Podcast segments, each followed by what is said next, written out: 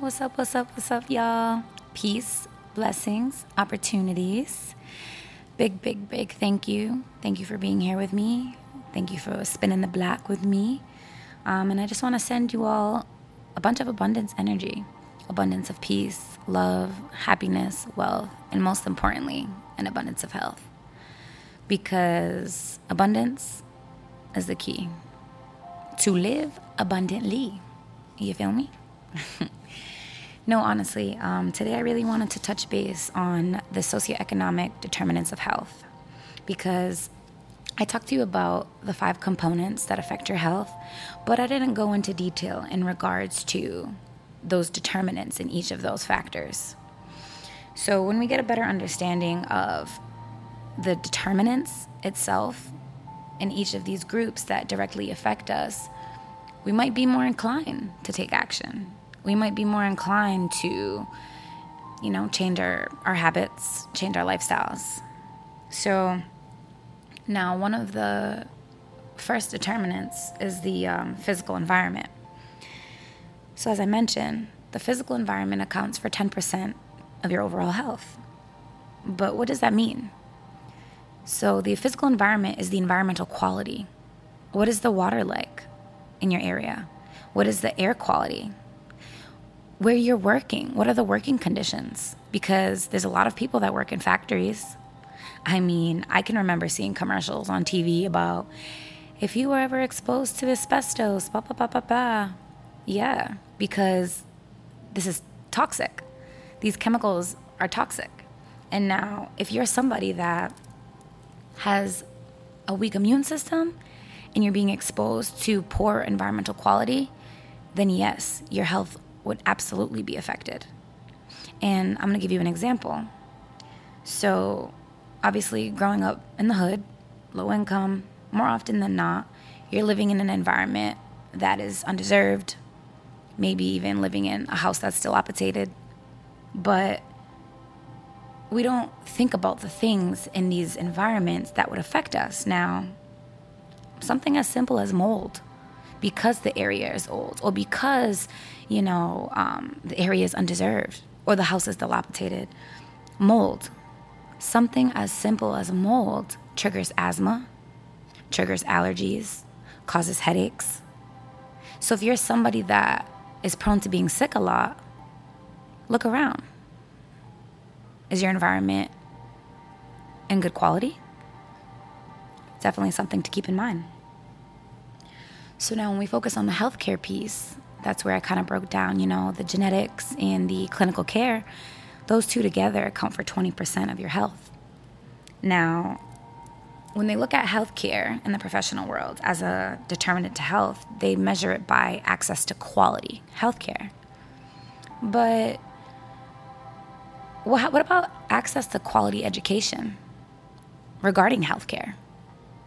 Because we could talk about quality health and access to quality health till I'm blue in the face.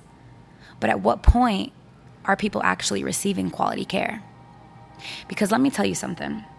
Without equity, there's no equality. And without equality, there's no way that everybody's getting quality care. And I'm sure of it. It's nothing that I need to speculate. I'm sure of it. Because I used to work with a population of individuals that were living with HIV and AIDS. And I have seen the lack of quality care, the lack of dignity, the lack of respect based off the person's presentation, based off their medical insurance.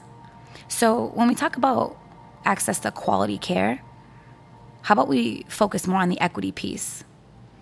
And briefly, equality, we all understand, is having equal access. Yes, we're all equal to have insurance. We're all equal to see a doctor. However, when you have equity involved, equity is allowing certain individuals or groups of individuals to receive maybe more factors or more components that they need to get them the same level of health outcomes as their counterparts.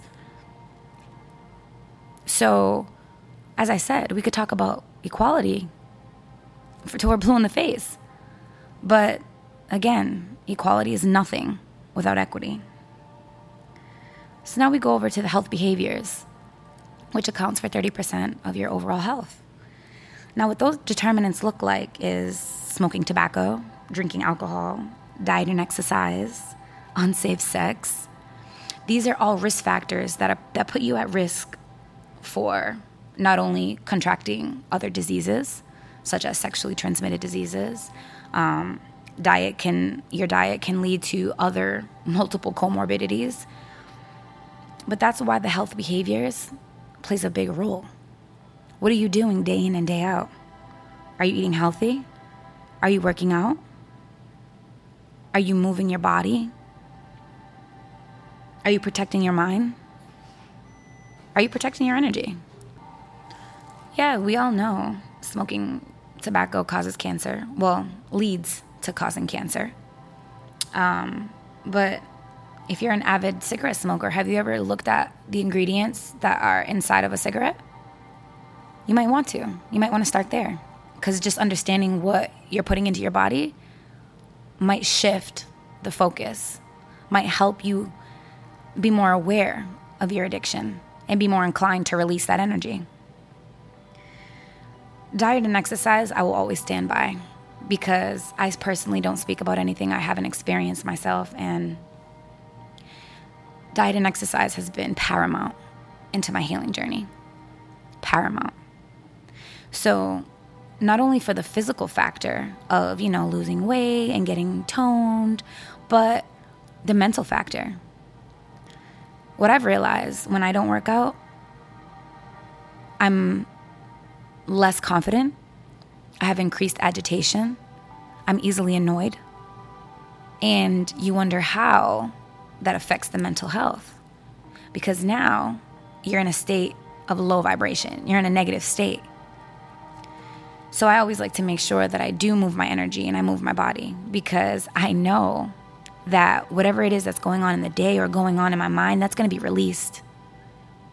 So I'm not telling you that you have to work out. You don't have to go lift weights like I do, but definitely find an activity, a physical activity where you can move your body and release, just release the stress from the day.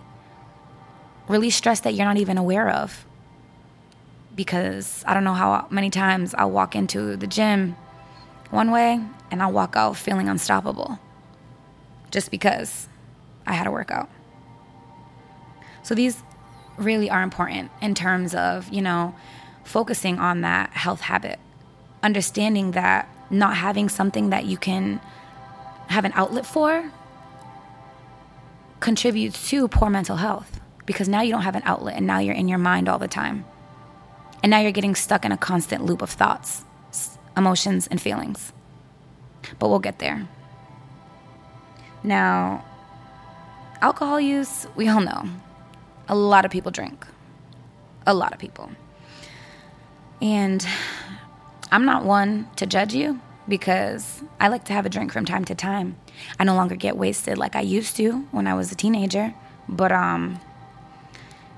it's very important to understand that alcohol strips you, strips your body, it strips your organs, it just strips you. So yeah, it's all fun in the moment, but you're dehydrating yourself. You're slowly but surely destroying your organs. You're slowly but surely destroying your skin. And you're slowly but surely destroying yourself. Because if you always feel the need to go out and have a drink or go out and party, it's like, oh, I had a long day, I need to go out and have a drink. That's a negative outlet. And that's okay. I'm not here to judge anybody. I just want you to understand your own energy and your own healthy habits. Now, unsafe sex. This speaks near and dear to my heart. As I mentioned, I was an HIV case manager, and I worked with people living with HIV and AIDS for 3 years. And one of the biggest things that I've realized in my tenure there, I think that's how you say that word, tenure there, was that you don't have to be promiscuous. You don't have to be somebody that, quote unquote, sleeps around. And you damn sure, and this didn't teach me this, but you damn sure don't have to be gay. So please understand that the stigmatization surrounding STD testing and HIV and AIDS, it needs to go because it's hurting you and it's hurting Black and brown communities way more. It is absolutely hurting. The numbers, if you look up the numbers, you know, the professionals talk so much about getting to zero new infections. But how can we get to zero new infections when the culture and the system of the healthcare in America in itself doesn't even address sexual education, doesn't even address conversations with their primary care providers? Have you ever had a conversation with your doctor about safe sex practices? I know I haven't. So who's really at fault here? I'm not going to put blame on the general public because this is something that is not communicated. This is something that is not taught. This is something that our families don't talk about. So why wouldn't you want to know your status? Why wouldn't you want to know what you're walking around with? Get tested. Do the community and yourself a favor. And stop the stigmatization. You know why? Because it could be you. And I brought this up because HIV is one of the most lucrative illnesses in the healthcare business. And I say lucrative because once you are diagnosed with HIV, your body is prone. Your body is susceptible to every ailment that exists. I have seen people with heart disease, blood pressure, high blood pressure, cancer, HIV-related dementia, neuropathy, diabetes, lung disease. There's so much organ failure. So they're sick, but they're not sick with their HIV. They're sick with with the comorbidities, not co-occurring disorder. But I will get there also. Now, when I say this to you, I don't say this to scare you. I say this to intervene. I say this to inspire you to educate yourself. Because like I said, this plays a major role in your health outcomes over the course of the life trajectory. Now, we're going to get into socioeconomic factors, which account for a majority of your health, the 40%. And that's all the systems. So the social and economic factors relate to all the systems. Employment status, education level, income level, community safety, familial and social supports. This all goes down into the systems, every system that exists. So as you can see, everything is interconnected because the majority of your health is influenced by where you come from. 50% of your health can be traced back to your zip code. Let that resonate. 50%. That's a lot.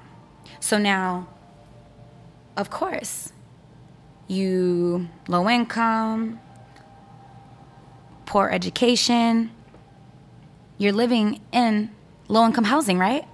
So at what point do we put, you know, the timeout sign, like let's just call a T and say, hey, what are the people doing wrong? The people aren't doing anything wrong. It's the system that's failing. And it's been a system that's failing. Because if you understand, especially as a professional, please don't be fooled. I have been studying healthcare management for a long time, almost 10 years. I could pull out articles from 7 years ago, and they're still talking about the same thing. So at what point will we see change? Or are we just going to talk about it until we're blue in the face? I really can't wrap my head around it when I say things out loud because sometimes it's like, I'm in a corner to myself and I feel like I'm the crazy one. It's like, no, but I'm trying to help everybody around me. It's important that you start to understand that the systems was never designed to benefit the hood. It was never designed. Because as you see, I'm walking you through the interconnectedness of every system and how it affects the social, the economic, the physical, the mental, the spiritual, and the emotional. Everything is interconnected. So again, why is there a separation of health? I don't know. Well, I do know, but I really just be so mind blown when I think about this. I actually had a conversation with a friend of mine who's a clinician, and she brought it up where, you know, she was like, I'm working with the specific population, and I see what you're saying in regards to sex education, just for an example. This isn't taught. Everything that I am talking about is not taught. We are so brainwashed to believe that everything is physical, and I'm going to emphasize this and emphasize it because we are more than physical beings. We have an emotional body. We have a spiritual body. We have a mental body, which ultimately affect the physical body. So now, if we're only focused on the physical, you realize we'll never get better. Please understand, when you're solely focused on the physical, you will never get better. Disease, dis-ease, wordplay. Take matters into your own hands. Put your health first. And I know it could be scary because, you know, you'll sit here and say, well, I'd rather listen to my doctor than listen to you. That's fine. Listen to your doctor. But how about you listen to you over listening to your doctor? No shade to any provider. No shade to any medical professional. Because I do know a lot of medical professionals that are passionate, that are in the field because they actually love it, that want change. I've seen doctors that were amazing. So this is no shade to medical providers, but this is shade to the system. Because it's the system, it all trickles down. Doctors learn what they learn in med school, right? Through med school and experience. But med school curriculums, yeah, that's a system from the education. So let's be honest. When will we change? Can't just change health. You got to change it all. And that's why I'm inclined to get you to be your own healthcare advocate, to be the best healthcare advocate that you've ever come across. Because you know why? As mentioned in the first video, when you're not sick anymore, there's no demand. And with no demand, there's no money. And with no money, systems fall. So let's make them change the system. Truly hope y'all continue to spin the block with me as we go from hood health to good health. Peace, bless up, and have a great week, y'all.